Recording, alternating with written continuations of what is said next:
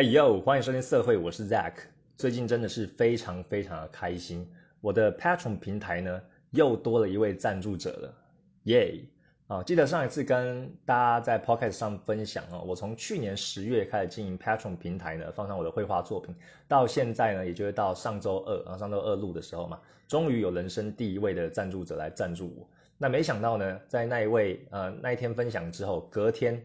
我在 Patron 平台上面又看到一位赞助者来赞助，哦，所以我现在总共有两位，而且这两位都非常的挺我，因为我在 Patron 平台上面的这个这个 Tiers 是分三美金，然后四张图跟六美金八张图嘛，那两位呢就直接赞助我六美金的这个部分，真的是非常非常的爽，不禁让我想到，呃，我这样的呃。经营呢之后要发达了嘛？因为之前的曲线都一直挂蛋挂蛋挂蛋，然后呢，没想到这个礼拜就突然出现了两位，然后后面应该是成指数成长了，不禁让我就是觉得啊，要起飞了，要起飞，好爽啊！跟大家分享一下哦，这个最近都是非常的嗨啊，情绪比较亢奋一点。那另外呢，呃，我的这个 commission 也就是委托呢，也有陆续有接到。我记得上一次有跟大家分享了，第一位就是。呃，之前有请我委托，然后委托到第三次的嘛，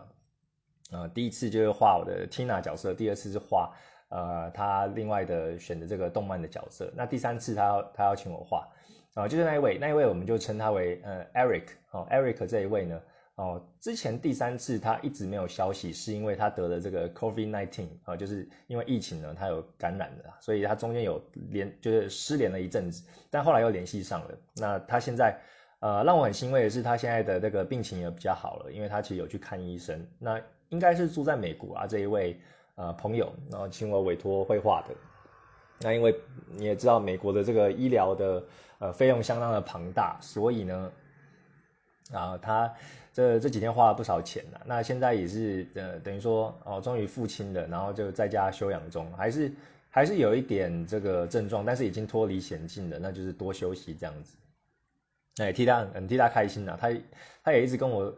就是就是抱歉说他一直 delay 这个付款，然后没有联系上，然后就是非常客气的一位客人哦。他从我一开始跟他接触呢，到现在其实沟通上就是他要画，他要请我画什么东西啊，我们这样一来一往，然后包括付款啊，包括呃一些解决问题的部分，我们的沟通都很顺畅的。那那时候他失联的时候，我也一开始就有点不知道，呃，是不是我讲话冒犯到他？因为可能英文不是我的母语嘛，所以打的时候可能我呃不知道那个用词是不是呃是不是有有有这个呃冒犯的意思。但是呢，后来是我多想啊，是因为他就是那时候在医院，所以没有办法回我讯息，就这样消失了大概两三个礼拜。那现在又连接上了，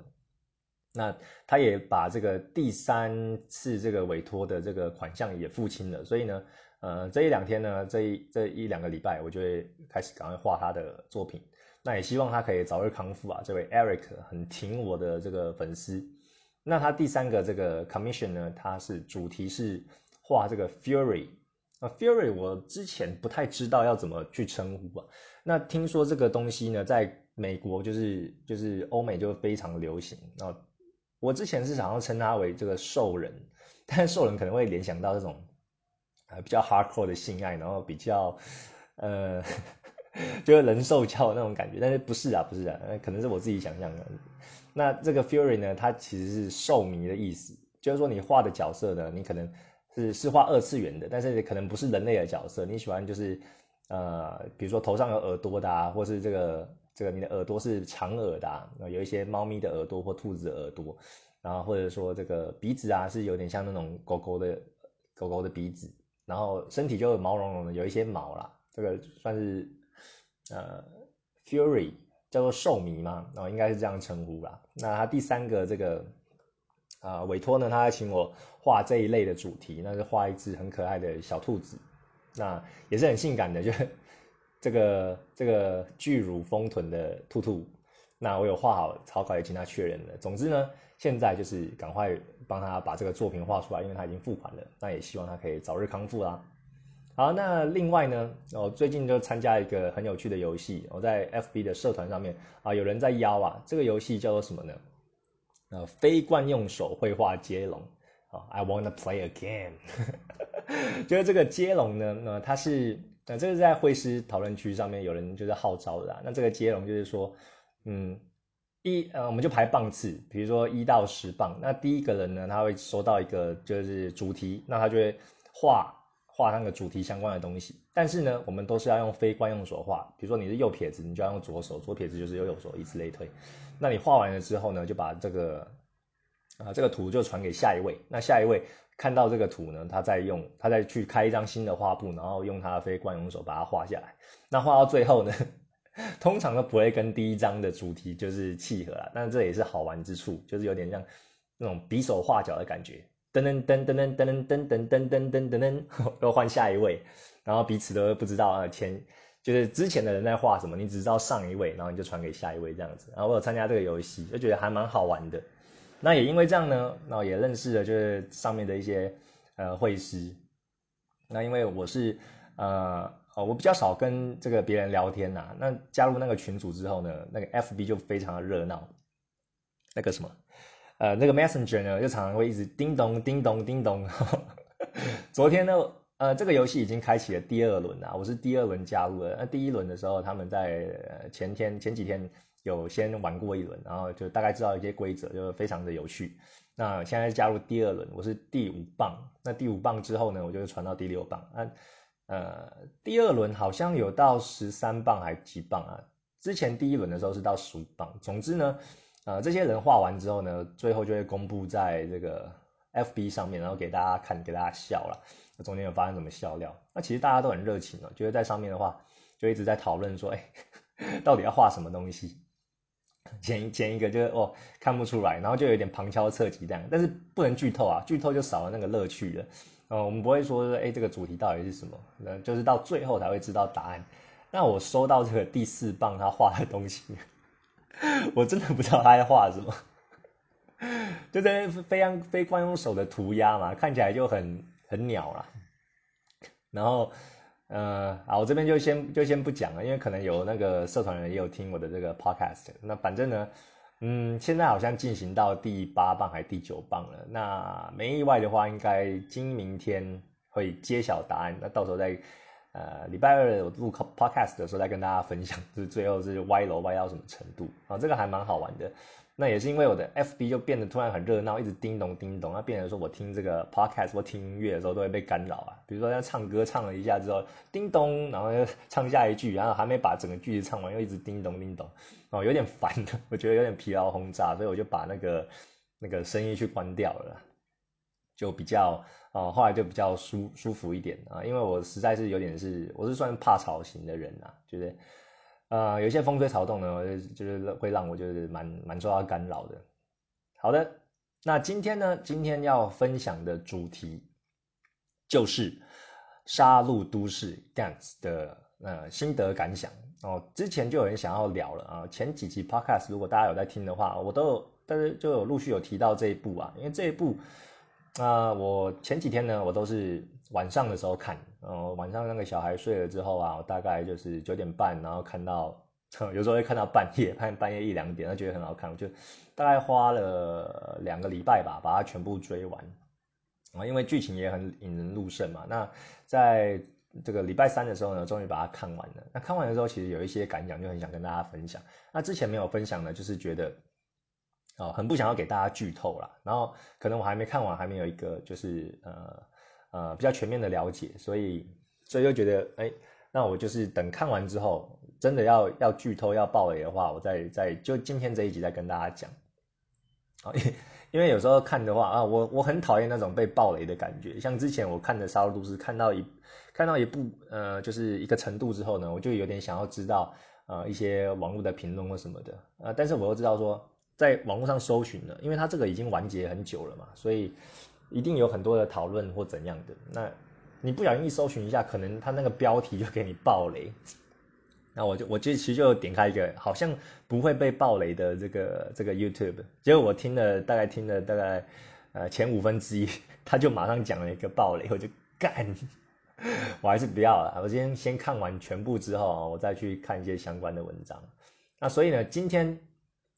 今天就专门来讲这个《杀戮都市》的，我自己个人很主观的就是心得啦。那里面一定会有一些暴雷的元素，所以我强烈建议啊。如果你就听我的 podcast，然后觉得我有一些介绍的东西还不错，啊，觉得品味还 OK 的话，然后也想要看这个杀戮都市啊，你也是像我之前一样完全没看过的话呢，我建议你下面你就完全不要听，你就直接去看。你要保持那种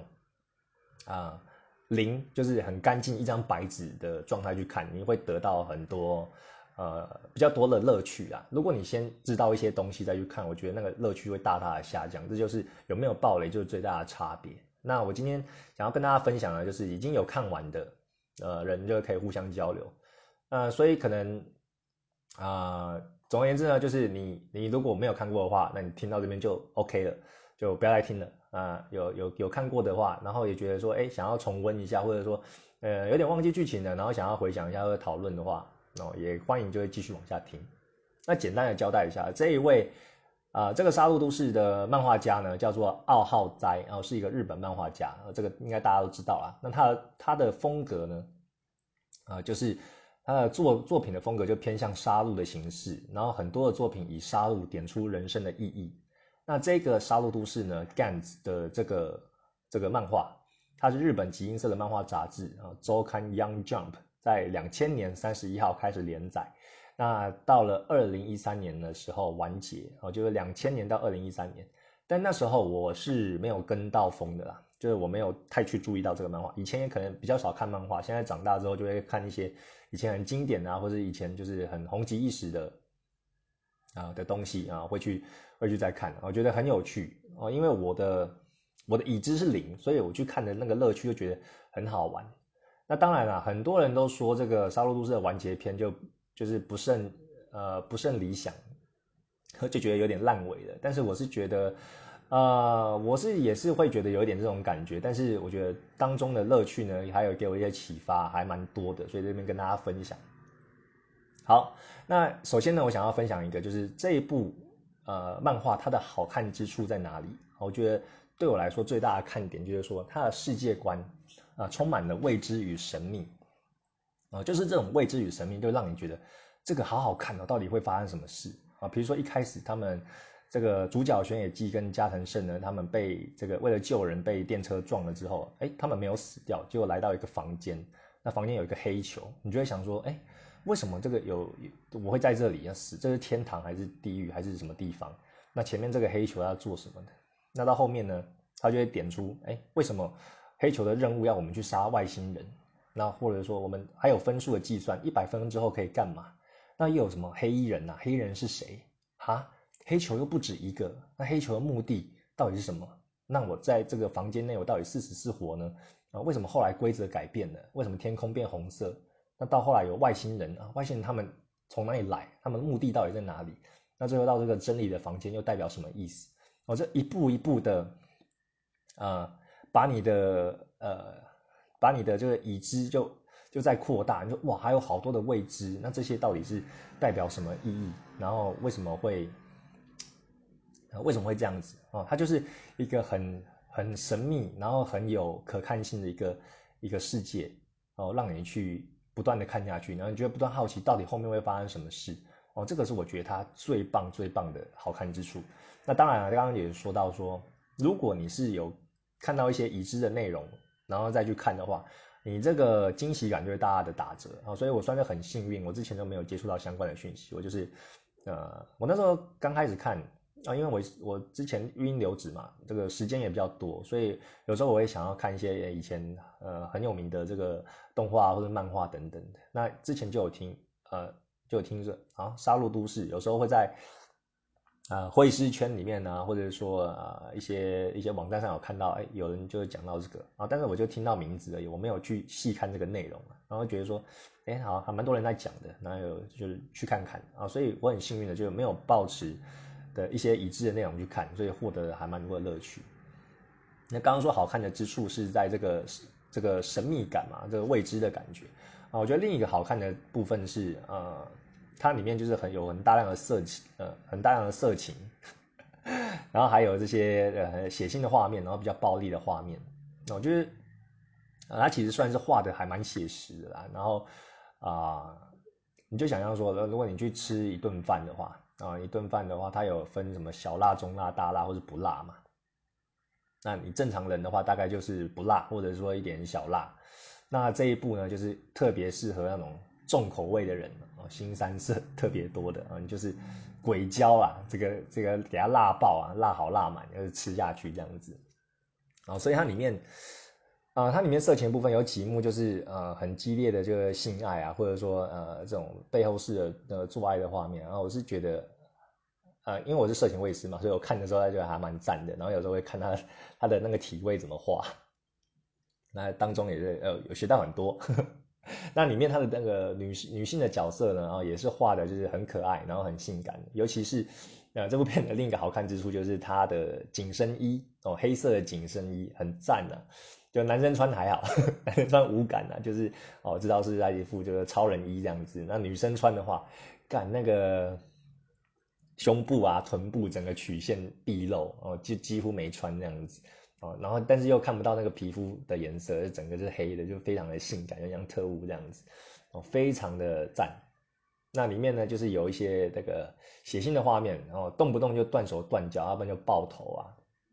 然后还有一些啊暴力的元素啊，这些其实都很很强烈，有点像在打药，你知道吗？就你看的时候，那个刺激感太强了，所以我我之前。呃，前几个礼拜我在看，我都是晚上看，然后晚上看看完之后啊，去睡觉，常常就会做梦，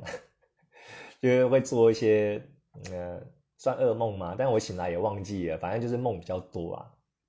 然后去思考思考一些这个问题，我觉得还蛮有意思的。那里面的暴力呢，也是没再跟你客气了。像我自己看有一段就是比较难受，就是他后半段有一个有一个小孩，那那小孩的这个妈妈，她就是。呃，反正就是抽烟、抽烟、喝酒啦。那也有一个就是不是很好的男朋友，就会对小孩的暴力。就那个那个漫画就画出那个那个妈妈的男朋友呢，他就是踢小孩、打小孩、揍小孩啊。这个在漫画里面其实，呃呃，我不知道常不常见呐，但是我可能是比较少看到，所以我看到的时候就觉得有点于心不忍。再加上我现在也有小孩了，所以我看这种。暴力对待小孩的方式，结果他就真的把他打死了。那打死他才会出现在那个黑球的房间嘛？我看到是有点心里有点难受，有点虐啊。对，所以有点挑起我的一些情绪。那后面呢，还有一些他的好看的之处就是恐惧，然后对于这个敌人、这个外星人杀不死的恐惧啊，还有他什么杀死了之后，然后还有不止一只数量的恐惧。那还有后面的呃后半段的话就是。你知道他那个恐惧又描绘的很写实，就是我们人通常会觉得无力的时候，可能呃就是赤身露体的时候嘛，比如说你洗澡的时候，你是完全没有防御力的哦，你没有穿衣服，当然第一个就会有一点羞耻嘛，就会觉得哎呃没有穿衣服就展露在别人面前啊，尤其他又是呃展露在这个外星人的面前然后自己手无寸铁，然后又赤身露体，然后这种会挑起就人们的呃警戒，然后恐惧的神经啊。那你在赤身露体的状态下呢，又要面临这个外星人，那长得很恶心，就有一些什么昆虫啊，然后身上长满脓包啊，然后又有很利的爪子或刀子，哦，你的你的裸露的身体面对这个脓包的触手或者爪子，你身体就你那恐情绪那个恐怖的情绪就会被挑起嘛，然后就有点鸡皮疙瘩。我觉得他在这一方面营造的很好啊，有时候我自己看也是会觉得，哎呀。要是我身我我自己会常常会把自己就是投入到那个情境里面，不管是看电影或者看漫画也是一样。我会想象哇，无论我是里面其中一个赤身肉体人，然后面对这个这个这个可怕、很恶心的外星人，然后我自己可能也会也会吐吧，或是或是很很恐惧到颤抖到说不出话来。然后就算你要呃挑起你的这个那个叫什么？肾上腺素，然后你要你要攻击他，但你一拳打在那个有脓包的皮肤上，哦干！我光想就觉得很恶心。那后面也有呃也有一些就是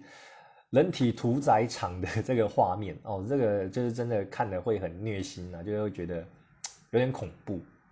然后，因为外星人就把人人类抓起来嘛，就当当食物吃，然后有点像是你抓那个鸡或牛啊，然后把它割割它的脖子或者割它的胸膛，给它放血。然后整个人是被吊呃吊挂在这个天花板上面的，就一排的人哦，好几排这样子，然后有点像那个屠宰场，这个画面就是也蛮也蛮让人觉得哦毛骨悚然的啊，有时候也会反思啊自己啊，我们人类就是在对待这些鸡啊、牛啊、羊啊吃肉的部分哦，是不是也同样的那么残忍？啊，这个部分就是啊，我觉得冲击感很强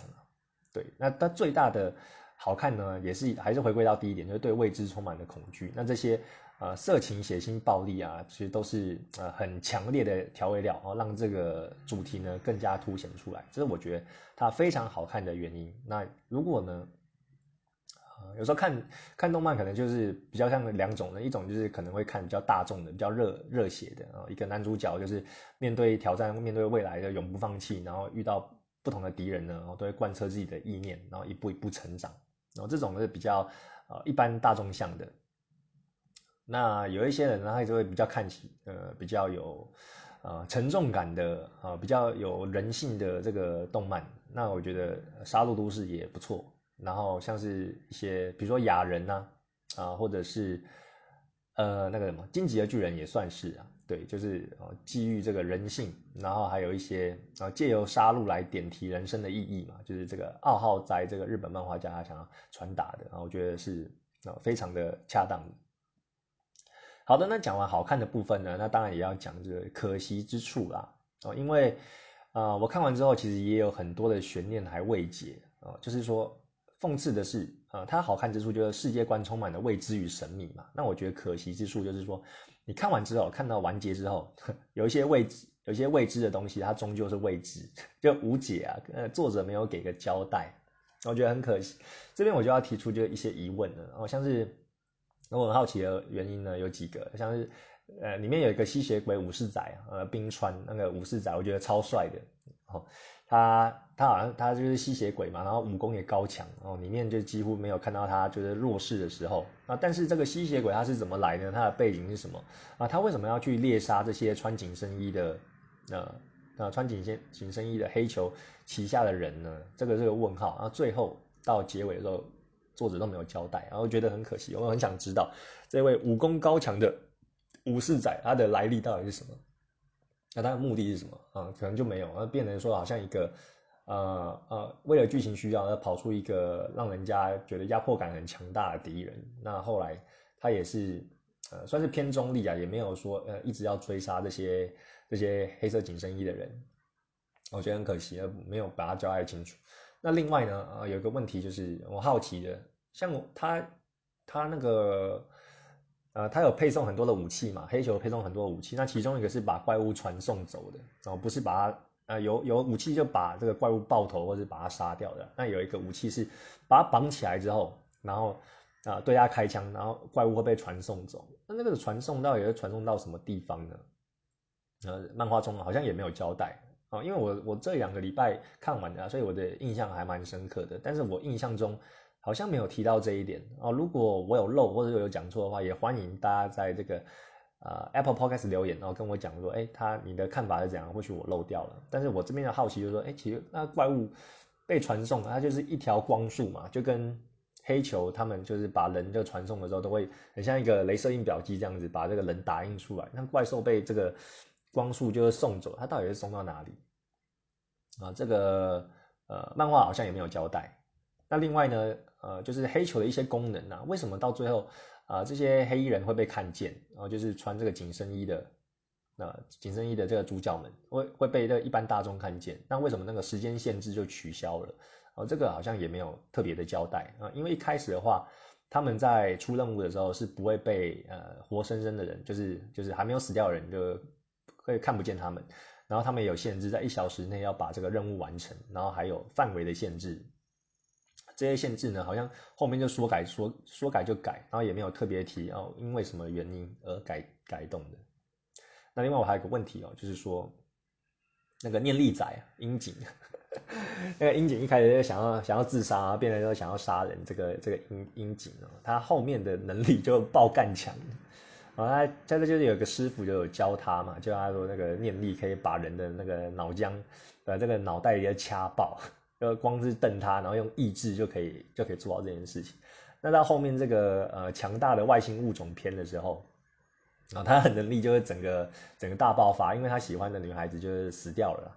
那他就因为这样子呢，就是不断的想要杀戮，哦，这也可能是为了点题这个借由杀戮来，啊，他就是被一个复仇蒙蔽了，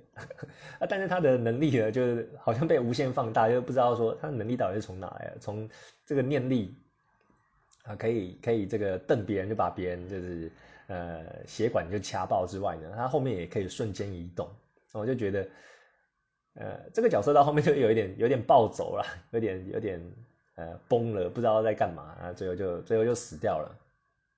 啊，还有一些幻象这样子。啊，这边也没有交代，作者也没有交代说他他这个念力仔啊能力是哪来的，啊，我只能这样推断，就是说呃，作者在画这部漫画的时候，他的世界观然后本身就会有一些呃外星人在地球上而，只是我们没有发觉，然后。地球上也有一些呃超能力者，呃，像是还有一些吸血鬼，像刚刚的那个吸血鬼武士仔冰川，然后还有这一位这个念能力的呃人呃樱井，哦念力仔啊，对，还有可能还有一些其他的有的没的啊。如果如果用这样想的话，呃，不是用我们呃现实世界的世界观去想呢，就可能就比较合理多了。但是呃，漫画也没有交代啊，对。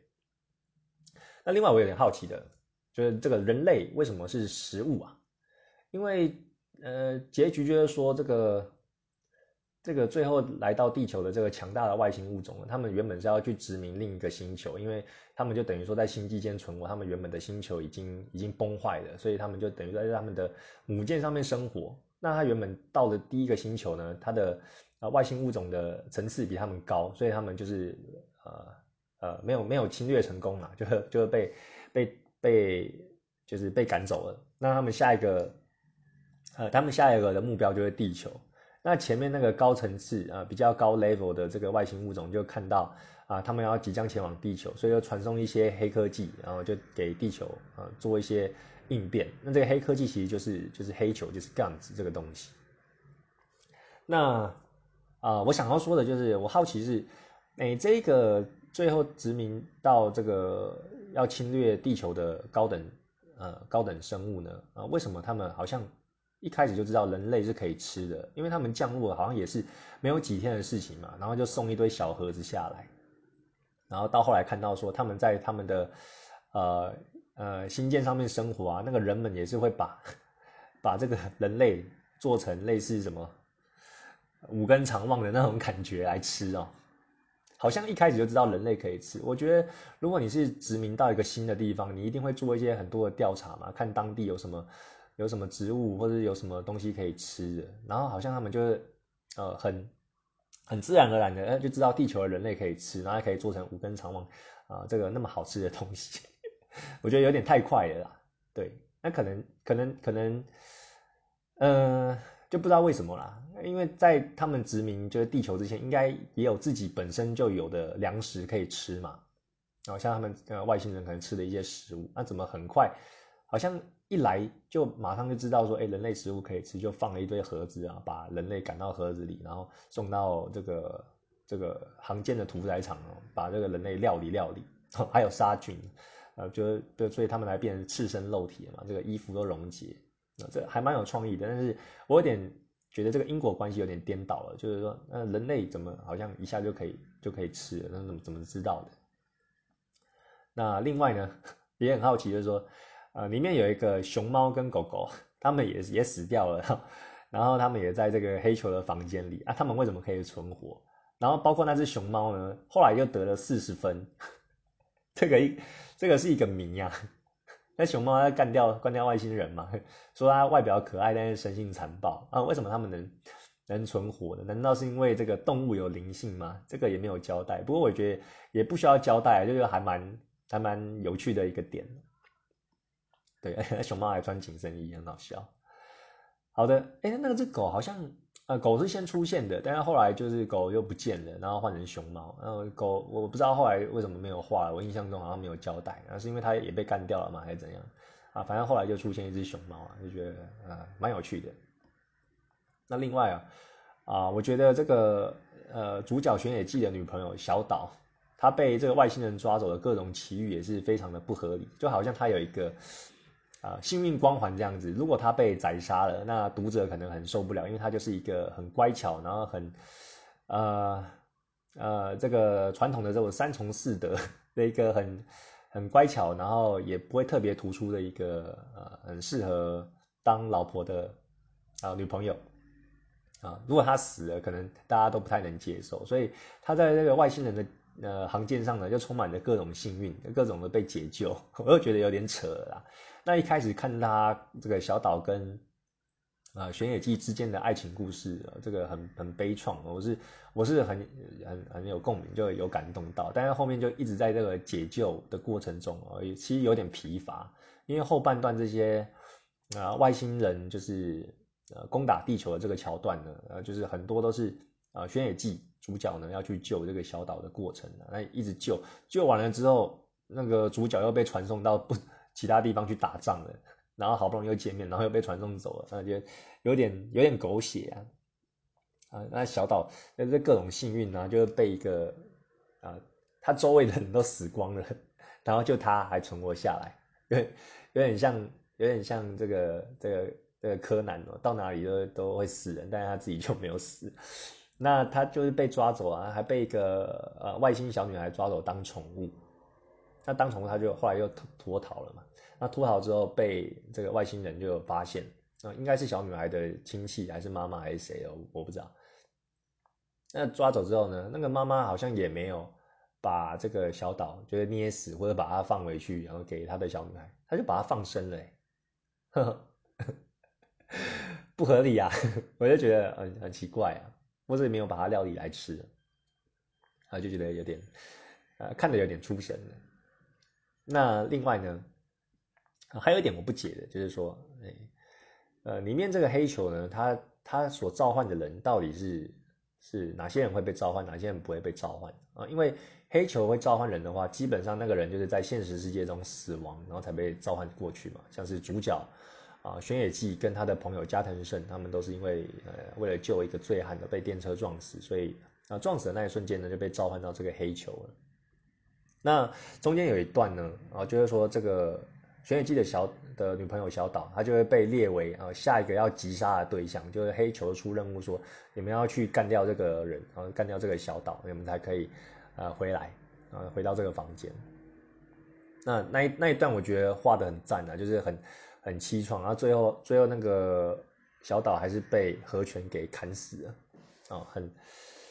哦，那一段看了就是有点揪心呐，但是我后来又想一想，哎，那如果小岛就是死掉了之后，他应该也会被传送到这个黑球的房间呐，哦，他就是应该是不会就直接就死掉，他会被传传送到，那这边就没有交代，哎，因为后面呢，呃，他们得到一百分之后啊，有一些选项啊，其中一个就是可以让死人复活，那那个主角就反正呢，他们就让这个小岛复活了啦，啊，所以我是蛮好奇的，因为。如果你是死掉之后，在这个黑球召唤之后，那你在出任务之之间又死亡的话，那他又是算是真的就就死掉了啊？除非有人在把你把你就是喊复活哦，要要你复活，你才会又又出现。那小岛他不是在这个黑球出任务的时候死掉，他跟任务根根本没有关系，他就是一个普通人。那普通人就是被这个击杀的话，他应该照理来说会在黑球的房间的，那这边就没有特别交代。其实漫画中没有特别交代么黑球大概的运作。他如果有提到，呃，后续有一些揭露这个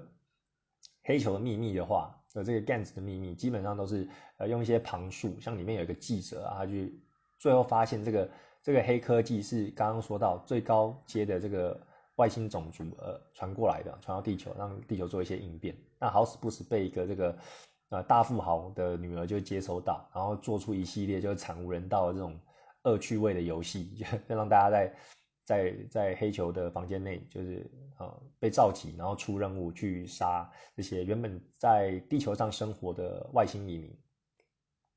啊，所以呃黑球的一些功能啊，包括刚刚说，哎为什么会被看见？为什么这个时间限制没有了？哦，其实那个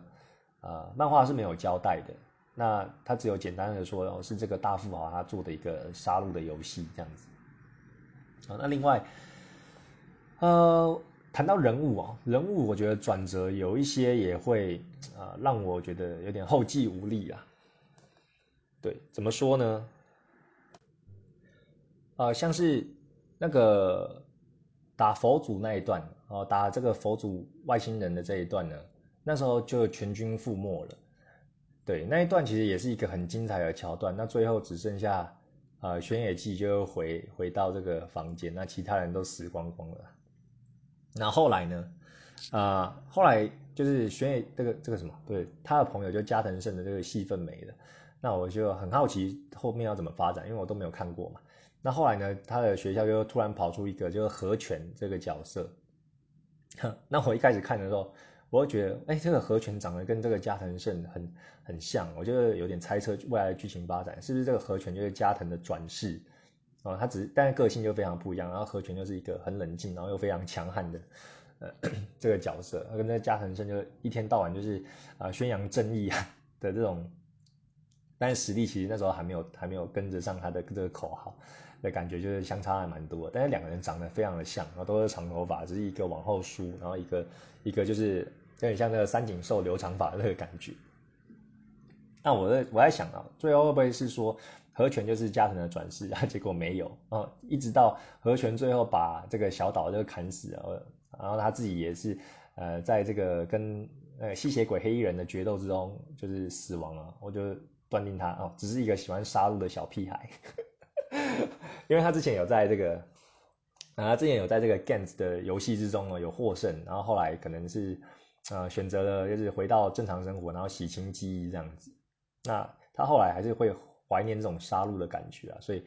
啊，早上选野记，然后希望呃有一些方法就可以回到这个房间。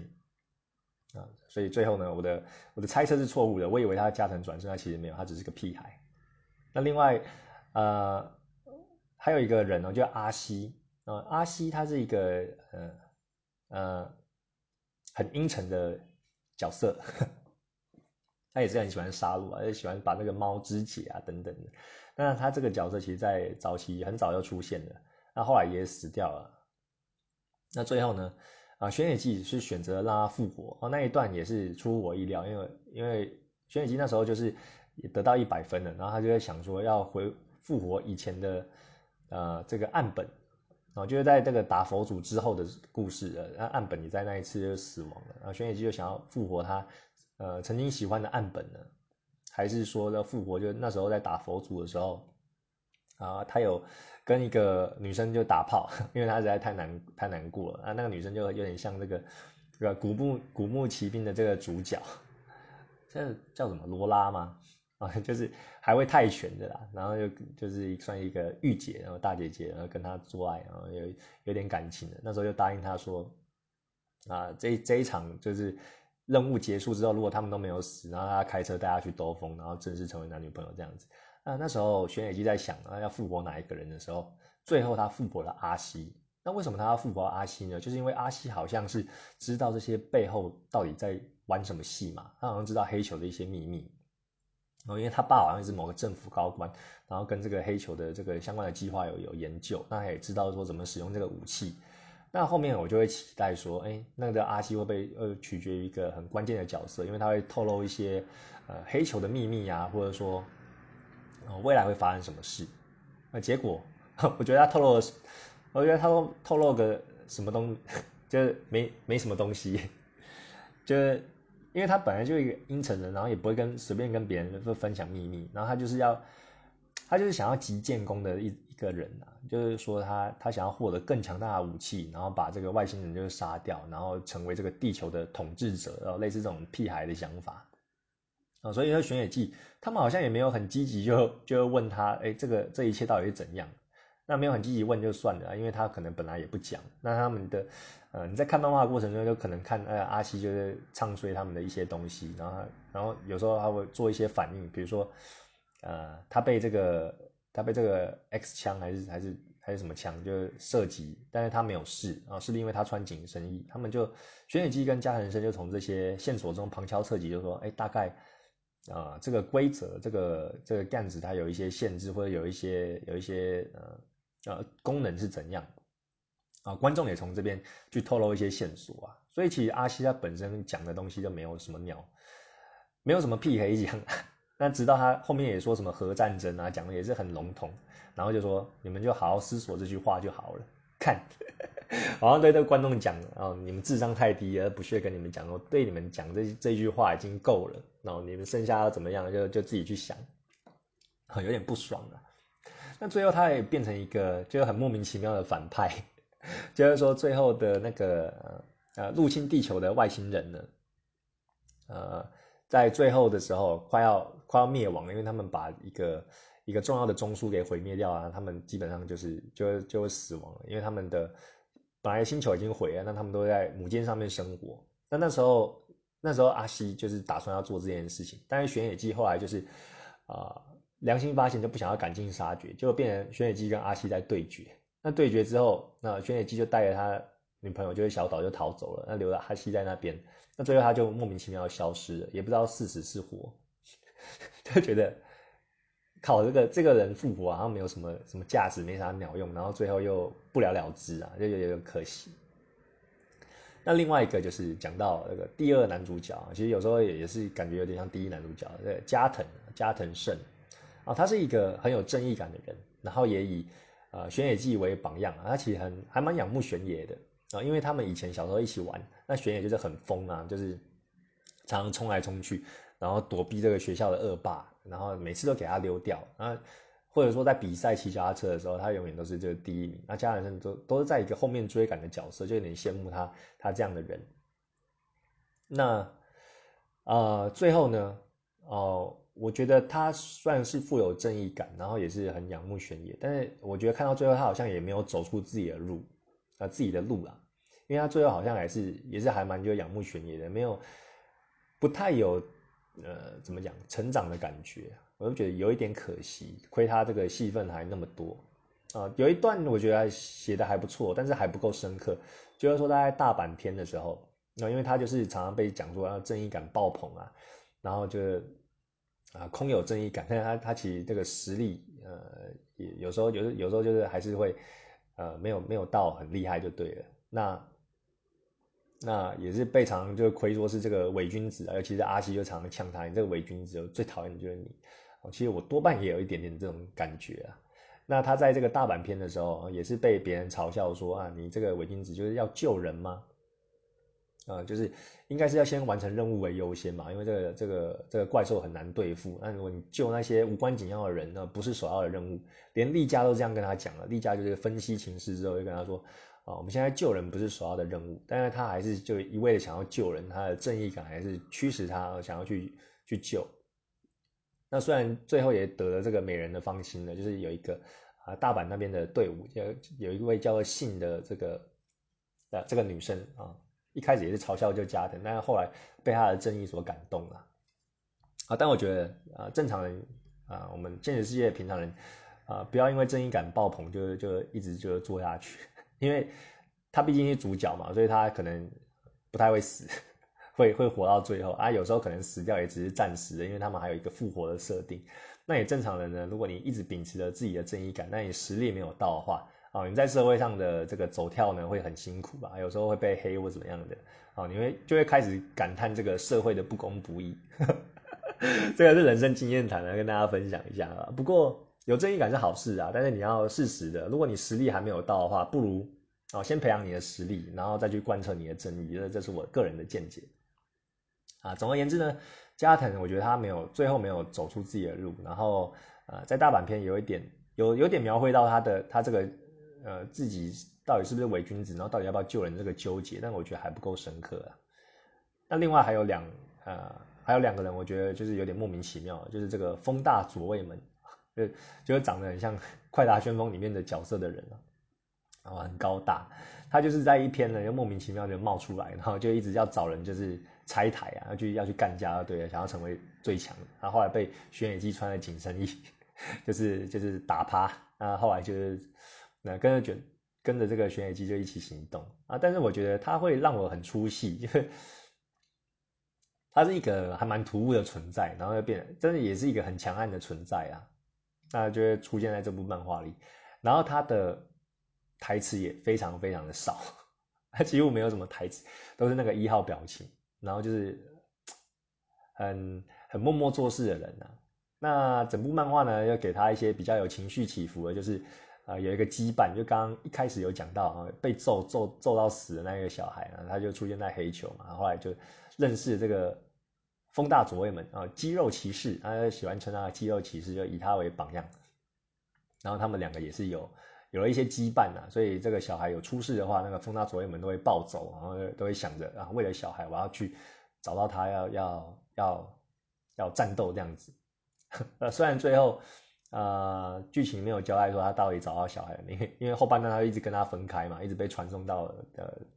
传送到东东奔西跑的这样子啊。最后他跟小孩有没有见到面？然后这边没有讲，就给大家自己想象。怎么好像可惜之处讲的太多了？但是我很喜欢的啊，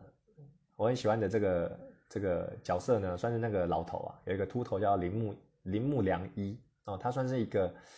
呃，智慧老头啊，我们在常常一些动画或漫画中会看到类似这样的存在啊，他就是会给你一些人生的指引，会给你一些安慰。那我觉得这个老头呢，然后算是我们还蛮喜欢的一个角色，我觉得很善良啦，然后呃跟随玄野记，然后也相信玄野记，然后他得到一百分之后，也不会说想要回去过他的生活，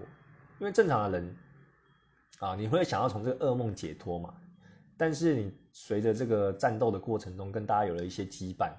虽然也会有点舍不得，但是我觉得，呃，还是大家会想要回去，回归正轨。但这个秃头铃木良一呢，啊，他就选择复活某一个人，啊，为了玄野记，他想要复活的人，然后继续待在这边，啊，所以我觉得这个道德情操非常的高尚，高尚，啊，但是也不会很很做作啊，他这个给人的感觉就是很温暖的，啊，所以他后来，啊，他后来死掉的时候，我也是觉得很不舍。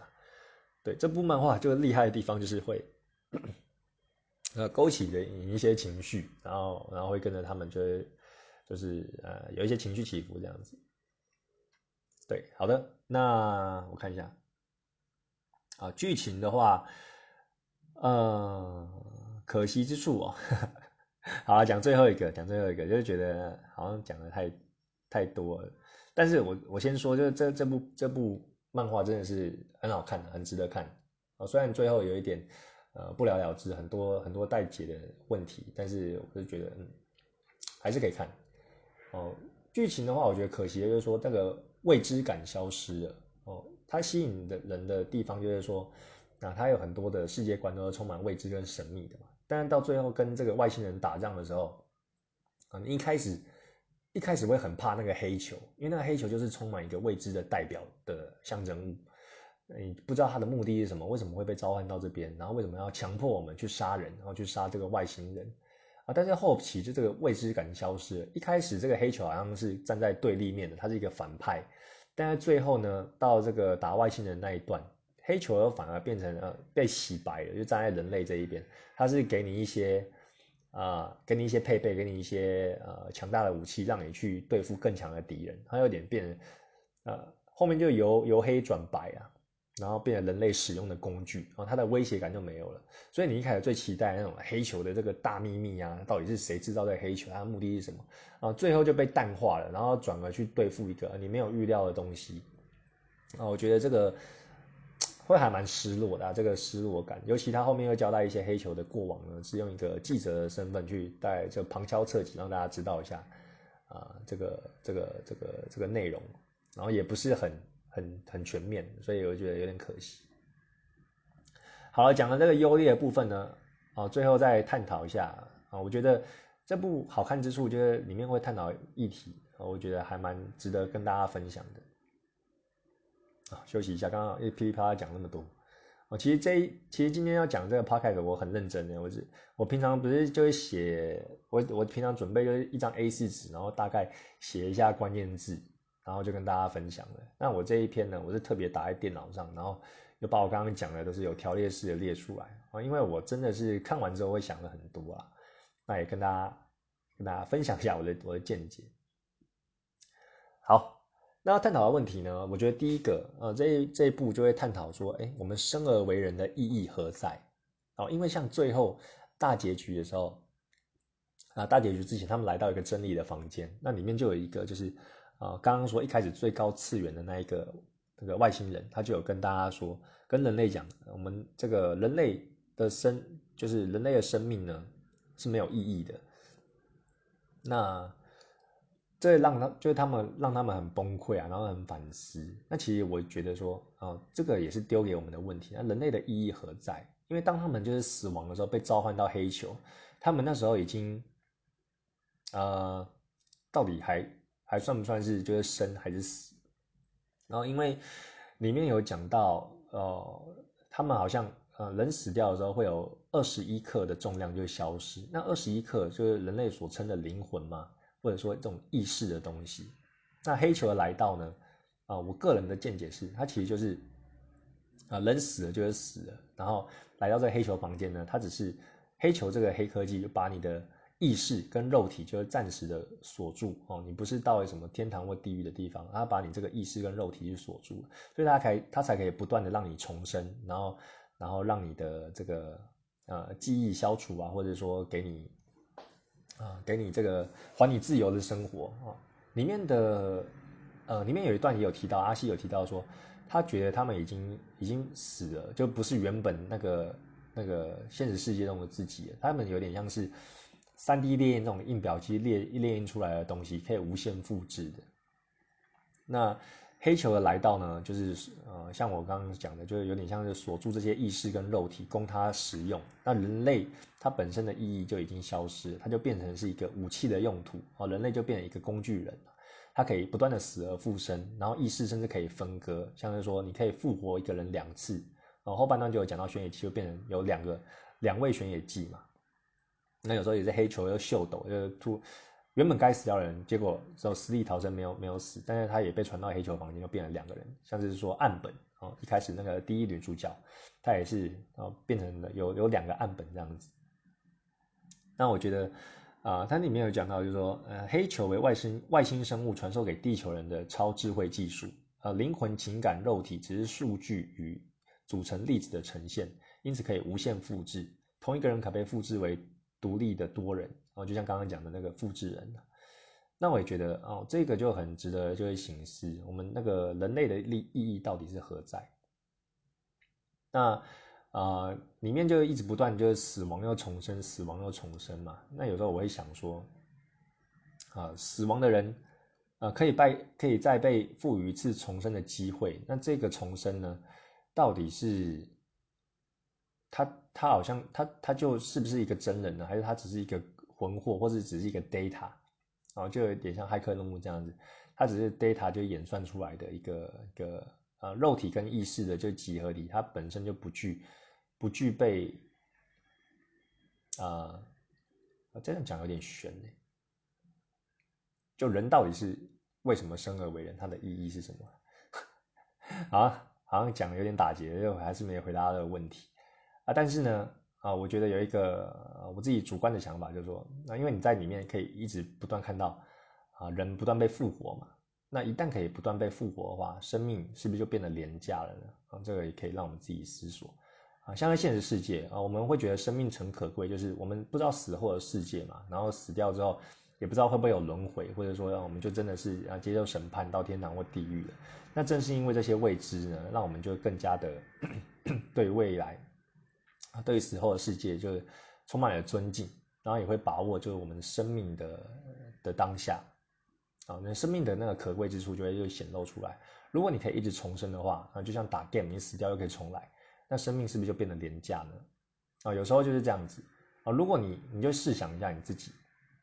啊，如果你可以死掉又重生，死掉又重生，虽然过程很痛苦，然后死掉那一瞬间被车撞啊，或者跳楼啊，或者是呃被刀子砍死啊。啊，那时候很痛苦，但是你一想到就，哎，你可以重生。也许一开始你会恶心想吐，但是你习惯了之后呢，啊，你就知道，呃，死亡也是也就不过如此嘛，又没什么好好怕的。那这会让你变成什么样的人呢？你可能做事情就比较大胆，但同时也会放弃思考，就太过依赖你的，呃，重生的这个这个方法。啊，比如说你在发生这个，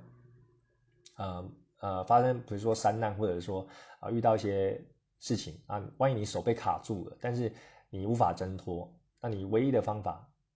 啊，比如说夺魂锯好了啊，夺魂锯 就是被你手被铐住，然后然后被关在这个厕所里，然后你你你如果一直在这边的话，你就会饿死或者或者是死亡嘛。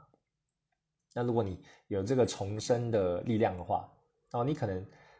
就会想说啊，你就把手切掉，或者说或者说呃做一些比较大胆的，你的你的形式就会比较，唉，就会比较呃比较大胆了，然后会去做一些伤害自己的行为，然后让你自己可以挣脱。那同时呢，你如果没有重生这个机制，你会想尽各种方法，那不要让自己受伤，然后可以去挣脱这个牢笼。但一旦你习惯了，呃呃，知道生命是可以不断的重生的话，啊，你的形式比较发大胆，但你同时也会放弃思考，说我除了就是就是就是自残之外呢，还有没有其他的方法啊？因因为自残是最最容易最快的，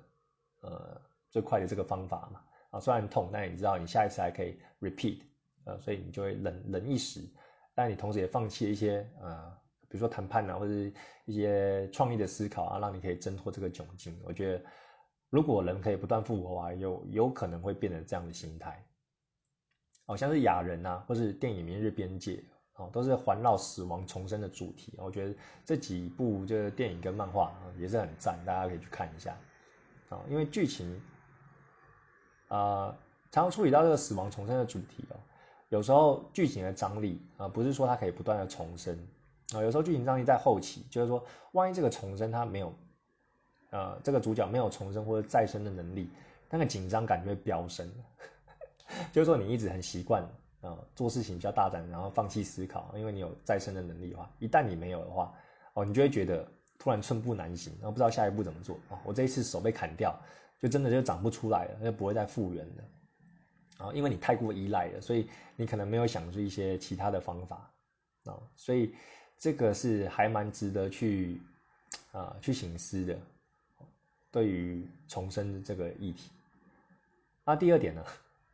第一点我在讲什么啊？乱七八糟的。好了，那第二第二点，第二点，我觉得里面漫画要传达的意义呢，啊，就是说。啊，神它存不存在啊？它如果真的存在，呃呃，不是不是，神到底存不存在呢？它，我觉得它是不存在的啊。如果它真的存在，也绝对也是非善意，因为我们人就像蝼蚁一样不值一提啊。那里面很很长就会讲到这个观念，但是也没有因此而消沉啊。它就是因为神如果不存在的话，那我们还是要自己生存下去，它就体会体现出人类的强大。要靠自己生存下去的这种坚韧不拔的感觉，然后就把这个带出来。因为主角呢跟其他的伙伴们好几次都遇到死劫，但是呃主角到最后他的他的自我意识就锻炼的越来越啊越来越强，然后在这个逆境中他也是有就是活下去的这个生存生存意志。我觉得后期他越来越勇敢这种感觉。那。里面呢，对于神的这个答案呢，啊，我也是抱持质疑的。因为高阶的外星人，他他是说啊，没有神呐，但是我觉得是说，因为外星人他毕竟也是外星人，他是不同次元的，他还是有一些自我意识，不然他就不会对地球就伸出援手啊。他虽然说他对地球伸出援手，不是出于同情人类，而是说啊，只是只是提供一个客观的呃黑科技让。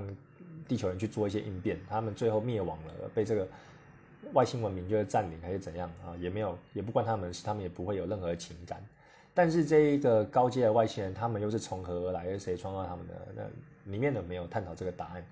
那他们也没有自称说自己是神，所以我觉得，呃，这个漫画里面的啊世界观呢，神到底存不存在？我还是抱持一个怀疑的答案。我觉得应该是还有存在的，就是比这个外高阶外星人。还要大的这个存在呢？呃，也许就是神。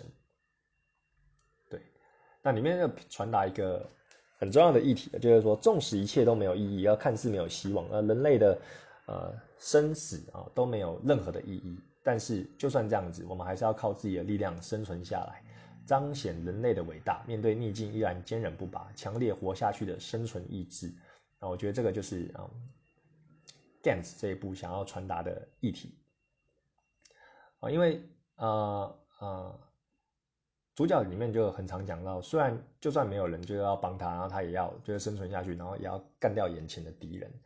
这个就是很强烈的生存意志。当然里面也有讲到一些就是团队合作啊，像是如果他一味的这样干的话，他其实也是会会死掉的啊，有时候也是需要队友帮忙。哦，像那加藤啊，他之前就有复活过玄野，或是丽佳啊，在他面对这个强大的敌人的时候，他也有因为他而而死亡，他为了救玄野而而自己就死掉了。哦，还有很多像最后大战的时候，啊，玄野在跟这个高阶外星人在 PK 的时候，啊，有一度都快要被砍死了，但是那旁边的这个伙伴呢，就有冲上去，哦，多人混战，要一起对抗这个最终 BOSS。那所以。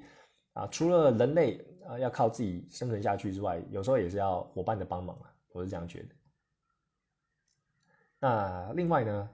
啊，第三点就是说，哦，我觉得可以学到的说，他这部漫画，它借由超自然的事件来诉说人性的故事，好像是杀戮应该是很可怕的事情啊。你想想，你现在一个平凡人，然后你因为一些啊不一定死掉啊，你可能因为一些场合呢，突然就被到一个房间，那被你。呃，被逼迫说你要去去杀人啊，你会做吗？啊，你为了自己的生存会去杀人吗？那你一开始杀的人啊，可能是外星人啊，不是人类，你还下得了手哦？你心里这个坎过了，那后面的任务竟然要去你杀这个跟你生活在一起的人类，这个活生生的人类哦，你会去做吗？啊，他就一步一步的去挑战你的人性，然后啊，也是。这个主角他们面对的状况，也从同时也是让读者自己去想说，如果面对这样的状况，我会做什么样的选择？我觉得这这个就是很棒的一个一个切入哦。虽然这个是超自然的，呃，比较不会在现实中发生的事情，但是它借由这个故事呢，来反映我们人生做的一些抉择。好，另外我觉得也很赞的，就是说啊，有时候会勾起了我一些就是情绪的部分，像是他呃一开始这个第一女主角岸本啊啊。男主角又喜欢他，但岸本喜欢加藤胜嘛，所以他就有点吃醋，然后为了想要再见他一面，而想要回到这个充满杀戮的房间啊，他不是想着自己的安稳，而是为了呃，因为爱，因为因为爱慕，然后因为想要再见到他一面，而想要回到那个房间，纵使那个房间是逼他去做出这个呃猎杀外星人的任务，那或者说啊，他因为吃醋呢，然后跟了这个别人上床，啊，或者说。啊，他在这个战斗的时候呢，就特别有有女孩子在旁边，就是特别想要秀啊，要秀一波啊，看自己来看看我怎么就是打倒这个外星人的。然后这种心情我其实都能理解，因为小时候还是屁孩的时候，然后有时候也是会吃醋啊，然后有时候也是会啊，在那个美女面前就逞凶斗狠，所以我觉得还还不错啊，就是会让我想到一些一些过往。然后里面也有一段呢，就是。啊，我觉得就是很有很就是很有共鸣的啊，像是啊玄野记，他那时候因为啊打赌输了而跟这个小岛告白，那后来他们就成为女朋友了。他们不是因为喜欢他来告白，但他有了女朋友之后呢，却让呃一次出任务的时候，让心目中的女神喜欢上自己，然后就是这个丽佳哦，里面这个讨论度讨论度很高，颜值很高，然后身材也爆好的。这个女神呢，啊，就一次战斗中对玄野纪有好感，然后喜欢他，想要跟他在一起。但是玄野纪呢，他已经有女朋友了。那这个女朋友也是因为他啊，当初无心插柳而得到的女朋友啊。那面对心目中的女神喜欢自己呢，但是自己难道要甩了原本的女朋友跟他在一起吗？啊，我就会把自己投射到这个主角身上，我可能心里的这个啊。我可能心里会很纠结啊，就是啊，我可能呃基于这个道德伦理嘛，我可能会过意有点过意不去，然后但是呢，没有跟那个女生在一起，我又我又会一直一直去怎么讲，去想了，对，念念不忘，这就是让人很纠结的地方，但是也是让我我很有共鸣的地方啊，觉得很赞。好了，那 今天是不是要讲很久了？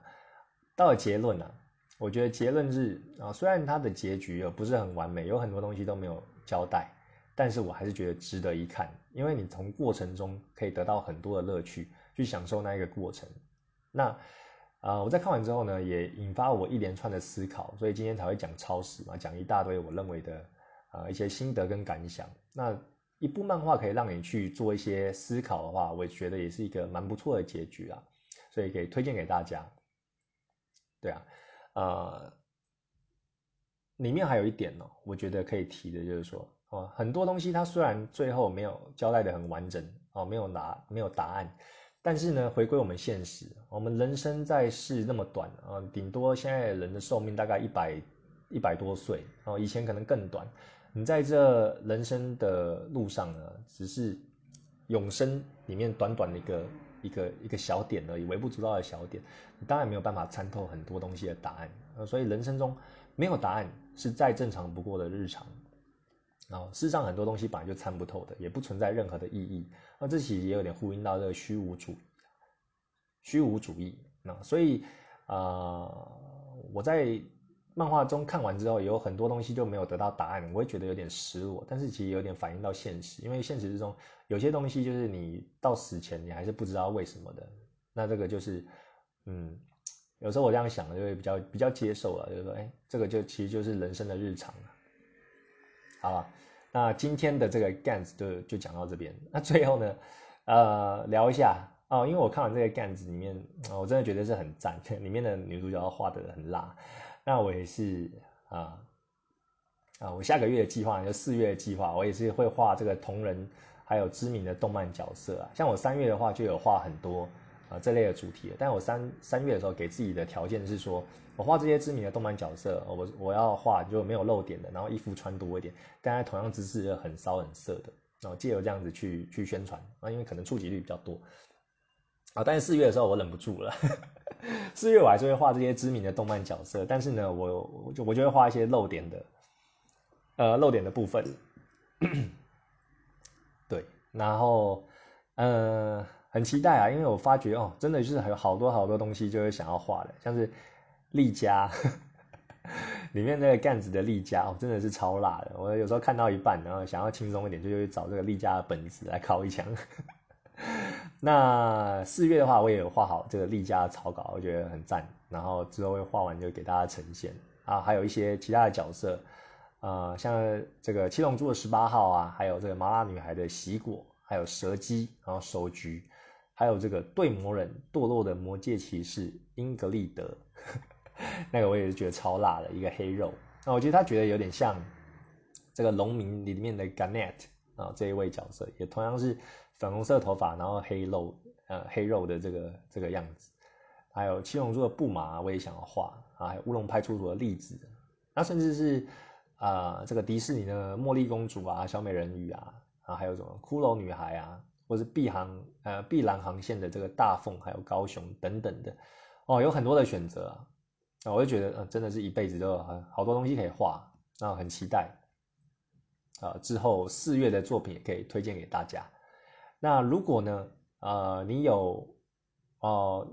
呃，观众有想要看的，就是一些作品，或是诶推荐的一些动漫角色，然后觉得啊里面的角色就很辣很骚啊，然后很想要推荐给我的话啊，也欢迎，因为我看的东西其实没有很多，所以呢。啊，从你们这边我也可以得到一些灵感，那未来也可能会出现在我的作品之中。好的，后面本来还要讲一些东西啊，那但是今天呢，可能时间有点长了。那我们主要就是聊这一部《杀戮都市》Gans 啊，我的一些心得感想。如果你喜欢的话呢，啊，可以在 Apple Podcast 上面留星星跟留言。那啊，我的色情绘师的作品呢，都在我的节目简介栏有 Pixie，还有这个 Instagram 或者 Facebook 的粉砖哦，上面都可以找得到啊。你可以点进去连接。那喜欢的话，也欢迎赞助我的 Patron 啊。我的 Patron 真的是很感谢有这两位赞助者的的赞助。那未来呢，也希望啊，有更多的呃受众啊，可以喜可以喜欢我的作品，然后因为喜欢呢而给我一点支持，让我的动力继续画下去。那今天的节目就到这边喽，拜拜。